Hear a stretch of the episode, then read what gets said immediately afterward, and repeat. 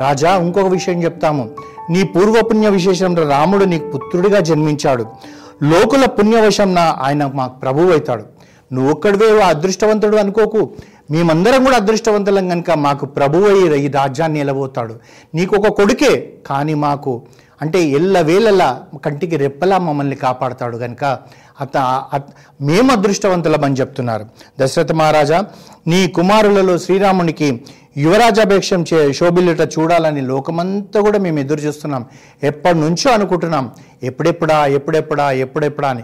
ఈరోజు ఆ శుభవార్త నీ నుంచి విన్న వెంటనే మాకెంత సంతోషంగా ఉందంటే అంత సంతోషంగా ఉంది అని చెప్పి వాళ్ళు ఇంకొక మాట అంటున్నారు.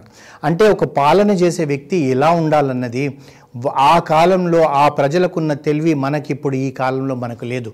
దొంగలను అంటే వాళ్ళు దొంగ కూడా కనీసం పొట్టకొరకు చే చేస్ పొట్ట కొరకు చేస్తాడేమో ఆకలి కొరకు చేస్తాడేమో. ఇప్పుడున్న పాలకులు వాళ్ళ దొంగల కన్నా నీచాతి నీచమైన వ్యక్తులు. అలాంటి వ్యక్తులను మనం ఎన్నుకుంటున్నాం. అప్పుడు ఏమంటున్నారంటే రాముడు సుందరమైన కనుబొమ్మలు గలవాడు విశాలమైన ఎర్ర నేత్రం గలవాడు శౌర్య వీర్య పరాక్రమం చేత సాక్షాత్తు విష్ణువు మాదిరిగానే మాకు కనబడతాడు. అని ఇక్కడ వాళ్ళు చెప్తున్నారు. ఎంత నీతిమంతుడు తెలుసా ప్రభు రాముడు? ఎంత ధర్మ పరిపాలకుడు అవుతాడో తెలుసా మీకు? అంటే తండ్రిని అంటున్నారు. మీకు తెలుసా? మాకు తెలిసినంత తెలియదని చెప్పేసి. కానీ మనం ఏం చేస్తున్నాం? చదువు రాని వాడికి కూడా మనం ఓట్లేసి గెలిపిస్తున్నాం. భారతదేశంలో నదులు ఎక్కడున్నాయో తెలియని వాడికి కూడా మనం ఓట్లేసి పంపిస్తున్నాం. భారతదేశంలో ఎన్ని రాష్ట్రాలు ఉన్నాయో తెలియని వాడిని కూడా మనం ఓట్లేసి పార్లమెంటుకు పంపిస్తున్నాం. ఇలాంటి వ్యవస్థలో మనం ఉన్నాం. కానీ అయోధ్యపురి వాసులు మాత్రం అలాంటి వాళ్ళు కాదు. రామరాజ్యంలో ప్రజలు ధర్మపరులు. వాళ్ళ ధర్మమే తెలుసు కనుక ధర్మమే మాట్లాడుతున్నారు. కానీ మన దగ్గరికి ఏమైపోయింది? ఓటుకు ఇంత డబ్బు ఇస్తామంటే ఓటుకు ఇంత బిర్యానీ తినిపిస్తామంటే ఓటుకు ఓ రోజు తాగడానికి ఒక బాటిల్ ఇస్తామంటే మనం ఓటు నమ్మేసుకొని ఐదేళ్ళు వాడు పెట్టే హింసను భరిస్తున్నాం కానీ మనం ఆలోచిస్తలేము ఇలాంటి వ్యక్తి మన పాలకుడా? ఒక్కసారి ఆలోచించండి. ఇలాంటి వ్యక్తి పార్లమెంట్లో మనకు ప్రతినిధి అని చెప్పి ఆలోచిస్తే మీరు అలాంటి వ్యక్తులకు మీరు ఓట్లు వేయరు రామరాజ్యం నేర్పిస్తుంది అనేటప్పటికీ వాళ్ళందరూ సంతోషంగా చెప్పేటప్పటికీ దశరథ మహారాజు సంతోషపడుతూ తాను ఏమన్నాడంటే సరే మీ నిర్ణయమే నా నిర్ణయం అన్నాడు ఇంకా పట్టాభిషేకానికి ప్రయత్నాలు మొదలుపెట్టాడు. యువరాభ పట్టాభిషేకం చేయాలన్నప్పటికీ ప్రజలందరూ కూడా సంతోషంగా వెళ్ళిపోయి వాళ్ళ ఇంటి ముందర ముగ్గులు వేస్తున్నారు తోరణాలు కడుతున్నారు అరటి అరటి చెట్లు కడుతున్నారు మామిడి తోరణాలు కడుతున్నారు పువ్వులు కట్టుకుంటున్నారు. అది ఆ దశరథ మహారాజు అంటుండే ఇది చైత్రమాసము చాలా రమణీయమైనది మంగళకరమైనది. వనాలు అరణ్యాలు చక్కగా పుష్పించినాయి. ఇది చాలా అనుకూలమైన సమయం. రామపట్టాభిషేకం సర్వం సమకూర్చండి అని చెప్పి అంతే ఇక రేపే పుష్యమి నక్షత్రం రేపు చేస్తానన్నాడు. అంటే మన- మనకి ఇక్కడ వాల్మీకి రామాయణంలో లేదు. తన తన గురువు అయిన వశిష్ఠ మహర్షికి చెప్పేటప్పటికి వశిష్ఠ మహర్షి ఒక మాట అంటాడు రాజా త్వరపడు ఆలస్యం చేయకు వెంటనే సన్నాహాలు చేయి. కానీ శ్రీరాముడు యువరాజుగా పట్టమెక్కిన దినమే సుదినము సుమంగళం. రేపే మంచి రోజు అంటున్నావు. కాదు రాముడు ఏ రోజు పట్టాభిషేకం చేసుకుంటాడో ఆ రోజే మంచి రోజు అంటున్నాడు. ఎందుకంటే వశిష్ఠ మహర్షికి తెలుసు రాముడు ఇప్పుడప్పుడే రాజు కాడు. పద్నాలుగు సంవత్సరాల తర్వాత అవుతాడని మామూలు వ్యక్తి దశరథుడు సంతోషంలో కొడుకుకు పట్టాభిషేకం చేస్తున్నాడు కనుక ఇవన్నీ ఆలోచిస్తలేడు. వశిష్ఠ మహర్షి మాత్రం చెప్తున్నాడు రాముడు ఏ రోజైతే పట్టాభిషేక్తుడైతాడో ఆ రోజే సుమంగళం ఆ రోజే సుదినం అంటున్నాడు. ఈ మాటలు రెండు అర్థాలున్నా వీరికి అర్థం కాలేదు. రాముడిని యువరాజు కొరకు సన్నాలు చేయవలసిందిగా దశరథుడు అందరికీ ఆశ ఆదేశం ఇచ్చాడు. అయితే ఇవన్నీ అయ్యేటప్పటికీ అక్కడ రాముడు సీతమ్మ వారు వారి యొక్క బంగ్లాలో ఉన్నప్పుడు రాజభవనంలో ఉన్నప్పుడు రాముడి కంటే ఎలా ఉందంట? ఏ విధంగా ఉన్నారంటే కుడిచే అదిరిందంట. అదరేటప్పటికి సీతతో అంటున్నాడంట. సీత ప్రేమపూరితమైన ఈ యొక్క నాకు ఒక శకునం కనబడుతుంది. చాలా రోజులు అయింది నా తమ్ముడు భరతుడు లేక భరతుడు వస్తాడేమో శుభ శకునం కనబడుతుంది అన్నాడంట అంటే భరతుడికి ఆ సీతారాముల పైన ఎంత ప్రేమ ఉందో మనకి ఇక్కడ మనకు తెలుస్తుంది. అంతలోపలనే సమంతుడు వచ్చాడు. వచ్చి రాముడి దగ్గరికి వచ్చి రామ ప్రభు మిమ్మల్ని రాజుగారు రమ్మంటున్నారని చెప్పేటప్పటికి సీతతో అన్నాడంట. బహుశా భరతుడు వచ్చాడేమో మనం అనుకున్నట్టుగా. అందు గురించి నాన్నగారు రమ్మంటున్నారని చెప్పి తాను వెళ్తాడంట. వెళ్ళి పరిగెత్తుకుంటూ వెళ్తున్నాడంట. తమ్ముడిని చూడాలి చాలా రోజులైందని. ఇక్కడ మనం అడుగడుగున్న ప్రతి నిమిషం మనం గుర్తుపెట్టుకోవాల్సిందంతా కూడా ఏంటంటే ఇక్కడ తండ్రి ఒక్కడు ముగ్గురు తల్లులు. ఒక్క తల్లి కడుపులో ఈ నలుగురు పుట్టలేదు. కానీ ఒకరంటే ఒకరు ఎంత ప్రేమ అంటే ఒకరికొరకొకరు ప్రాణం ఇవ్వడానికి వెనక్కి పోరు. కానీ ఈ రోజులలో అలా ఉన్న మా అన్నదమ్ములం ఒక్కసారి ఆలోచించండి. అందుకే అయోధ్యకాండ అతి ముఖ్యమైన కాండ ధర్మకాండ ఇక్కడ మనం నేర్చుకోవడానికి ఎంతో ఉన్నది. ఈ రోజులలో మనం చూస్తున్నాము ఆస్తుల కొరకు అన్న తమ్ముడిని చంపుతున్నాడు తమ్ముడు అన్నని చంపుతున్నాడు.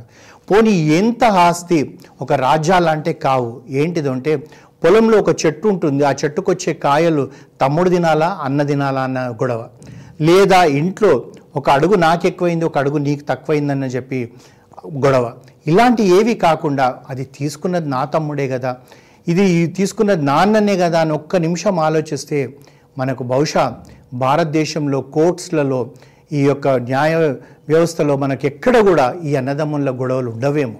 అంటే సగానికి పైగా ఈ కోర్టులో ఉన్న కేసెస్ అన్నీ కూడా తగ్గిపోతాయి. ఎందుకంటే మనకు తెలిసిందే ఏంటంటే అన్నదమ్ముల కేసులే సెవెంటీ పర్సెంట్ ఉంటాయంట భారతదేశంలో ఉండే కేసులలో. అయితే ఇక్కడ ఒక్క తల్లి కడుపులో పుట్టకపోయినా అని ఒకరంటే ఒకరు ఎంత సంతోషం అంటే అంత సంతోషం. ఈ రాముడు సంతోషంగా దశరథ మహారాజ్ దగ్గర పోతుంటే ఆ రాజభవనంలో ఆ రాముడు అలా వస్తుంటే దశరథుడు రాముడిని చూస్తుంటే అనుకుంటుండంట వయసులో ఉన్నప్పుడు నేను రాముడిలాగా ఉన్నాను కదా లేదా రాముడే నాలాగున్నాడా అని చెప్పి సంతోషంతో పొంగిపోతుండంట. వచ్చేటప్పటికి రాముని దగ్గర తీసుకొని గట్టిగా కౌగలించుకొని రామ నా జ్యేష్ఠ భార్య కౌసల్య పరమయోగ్యురాలు ఆమె గర్భంలో నువ్వు జన్మించి జ్యేష్ఠపుత్రుడవు నువ్వు యోగ్యుడవు. నీ శ్రేష్ఠ గుణాల వలన నాకు అత్యంత ప్రీతికరమైపోయావు. రామా నీ కళ్యాణ గుణాలచే ప్రజలు మిక్కటంగా నిన్ను చూస్తే ఆకర్షిస్తున్నారు. నాయనా నీకు యువరాజ పట్టాభిషేకం చెయ్యాలనుకుంటున్నానని చెప్పాడంట. రాముడు ఆ మాట అంటే కూడా ఒక పెద్దగా సంతోషపడలేదంట. పోనీ కించెత్తు బాధపడలేదంట. నాన్నగారు చెప్పారు వినాలి. అంతే నాకు తెలిసిందంతా కూడా అదే. తండ్రి ఏది చెప్తే అది చేయాల్సింది అనుకున్నాం. అంటూ తను ఏం చేస్తున్నాడు దగ్గర కూర్చోబెట్టుకొని రామ నువ్వు రాజు అయితే ఇంకా వినయాన్ని పెంచుకోవాలి. ఇంద్రియాలను సదా నీ యొక్క ఆజ్ఞలో పెట్టుకోవాలంటాడు. ఎందుకంటే ఇంద్రియాలు పరిగెత్తుతుంటాయి. రాజు అయ్యాడనుకోండి ఓ రోజు అలా రాజ్యంలో వెళ్తుంటే ఒక అందమైన అమ్మాయి కనబడ్డది అనుకోండి మన యొక్క ఆలోచన పరివిధాలు చేయ మార్పు వస్తుంది అప్పుడు నీ ఇంద్రియాలను పట్టుకో. ఒక జూదగారివి కాకూడదు ఒక తాగుబోతువు కాకూడదు అని చెప్పి చెప్తున్నాడు. సదా నియమించు కామక్రోధాలను వలన ఉత్పన్నమయ్యే వ్యసనాలకు దూరంగా ఉండాలి రామా అని చెప్పు చెప్తున్నాడు. కామంతో కూడుకున్న వ్యసనాలు ఏవంటే వేట జూదము పగటి నిద్ర పరుల దోషాలను లెక్కించుట స్త్రీ సంపర్కము అంటే పరస్త్రీ సంపర్కము మద్యపానము నృత్యం చూడడము గీతలు పాడడం వాద్యము దేశదిమ్మరితనంతో తిరగడం. క్రోధోజితమైన వ్యసనాలు ఏవంటే చాడీలు చెప్పుట సాహసము ద్రోహబుద్ధి ఈర్ష అసూయ ధనమును అపహరించుట తిట్టుట కొట్టుట. ఇవి ఏవి కూడా ఈ యొక్క పది పద్దెనిమిది వ్యసనాలు నీ లోపల ఉండకూడదని చెప్పి తండ్రి చెప్తున్నాడు. అయితే ఈ యొక్క పద్దెనిమిది వ్యసనాలు ఇప్పుడున్న పరిపాలకులలో ఉన్నాయా లేవా అన్నది మనం ఆలోచించుకుంటే తెలుస్తుంది. వాళ్ళు చేసే పనులు ఎట్లున్నాయి? దేని కొరకు చేస్తున్నారు? ప్రజాసేవ అనేది ఎంతుంది అన్న చెప్పి అనుకుంటే మనకు తెలిసిపోతుంది. అయితే ఈ వార్త చెప్పేటప్పటికీ రాముడు ఏమీ పెద్దగా సంతోషపడలేదు. నాన్నగారు చెప్పారు అంతే. నిర్ అని చెప్పి అనుకుంటుండి అనుకొని సరే నాన్నగారు అని చెప్పి తను తిరిగి తన భవనానికి వెళ్తుంటే తన మనసులో అనుకుంటున్నాడు. నిర్మలమైన ఈ సూర్యవంశంలో ఒక కలంకం ఉంది. సోదరులందరినీ విడిచి పెద్ద కుమారుడికి రాజ్యం చేయమనడం ఎందుకు? అని చెప్పి అనుకుంటున్నాడు. జ్యేష్ఠుడు రాజు కావాలని వశిష్ఠ మహర్షి పలికినప్పుడు రాముడు అంటాడు. రాముడు చెప్తాడనమాట నేను జ్యేష్ఠపుత్రుని నేను జ్యేష్ఠుడిని కనుక జ్యేష్ఠుడిగా ఉండడం నాకు ఏమీ తక్కువ కాదు. భరతుడికి రాజ్యం ఇవ్వండి అని అడుగుతాడు అంటాడు. అంటే ఇది వాల్మీకి రామాయణంలో లేదు. ఎందుకు భరతుడికి రాజ్యం ఇవ్వాలంటే మనకు తర్వాత తర్వాత అయోధ్యకాండలనే తెలుస్తుంది. రాము భరతుడు రాజు కావాలని రాముడికి ముందే ఎందుకు తెలుసు అన్నది. ఈ విధంగా తను అనుకుంటాడు నా తమ్ముడికి ఇస్తే సరిపోతుంది కదా. తనకు రాజ్యం ఉంటుంది నేను జ్యేష్ఠపుత్రుడిగా ఉంటాను మేము నలుగురం సంతోషంగా ఉంటాం కదా అని చెప్పి రాముడు ఆలోచిస్తున్నాడంట. అయితే రాముడు వెళ్ళిన తర్వాత దశరథ మహారాజు మంత్రులతో సమావేశమై రేపు పుష్యమి నక్షత్రం గనక రేపే రామునికి యువరాజ అభిషేకం చేయాలని నిర్ణయించాడు. దశరథ మహారాజు మళ్ళీ ఏం చేశాడంటే సముద్రుడిని పిలిచి వెళ్ళి నువ్వు రాముడిని పిలుచుకరా అంటాడు. ఈ సముద్రుడు వెళ్ళేటప్పటికి రాముడు ఆలోచిస్తాడు ఇప్పుడే కదా నేను వెళ్ళి వచ్చాను మళ్ళీ ఎందుకు రమ్మన్నాడు అని చెప్పి సముద్రుడిని అడిగితే అప్పుడు అతను చెప్తాడనమాట నాన్నగారు రమ్మన్నారు రావడమా రాకపోవడమా అనేది మీరే నిర్ణయించుకోవాలంటే రాముడు ఎప్పుడు తండ్రి వాక్కును కాదనడు గనుక మళ్ళీ తండ్రి దగ్గరికి వెళ్ళాడంట. అప్పుడు తండ్రి ఏం చేశాడంటే ఒక గదిలోకి తీసుకెళ్ళి అక్కడ ఉన్న కిటికీలన్నీ మూసేసి తలుపు మూసేసి రాముణ్ణి పిలిపించుకొని గట్టిగా కౌగలించుకున్నాడంట. కౌగలించుకొని రామ దీర్ఘాయువు అని అనుభవించి నేను వృద్ధుండయ్యాను నా జీవితంలో యజ్ఞాలు దానాలు విరివిరిగా ఎంతో చేశాను. నీకు రాజ్యాభిషేకం చేయటకు నాకు మిగిలిన ఒక యజ్ఞం అని చెప్పాడంట. చెప్తూ అంతేకాదు ఇటీవల నాకు ఎన్నో అపశక్నాలు కనబడుతున్నాయి రామ. అందు గురించి నేను తొందరగా చేయాలనుకుంటున్నాను నా మనసు మారకముందే నువ్వు రాజువుగా. ఈ మాట ఎందుకంటున్నాడు? అని చెప్పి మనం ఆలోచించాలి. రామ నా మనసు మారకముందే నువ్వు రాజువుగా. ఎందుకంటే మనసు చంచలమైనది. ఇప్పుడున్నది ఇంకొక క్షణాన్ని ఉండదు అని చెప్పి ఆ దశరథ మహారాజ్ చెప్తున్నాడంట.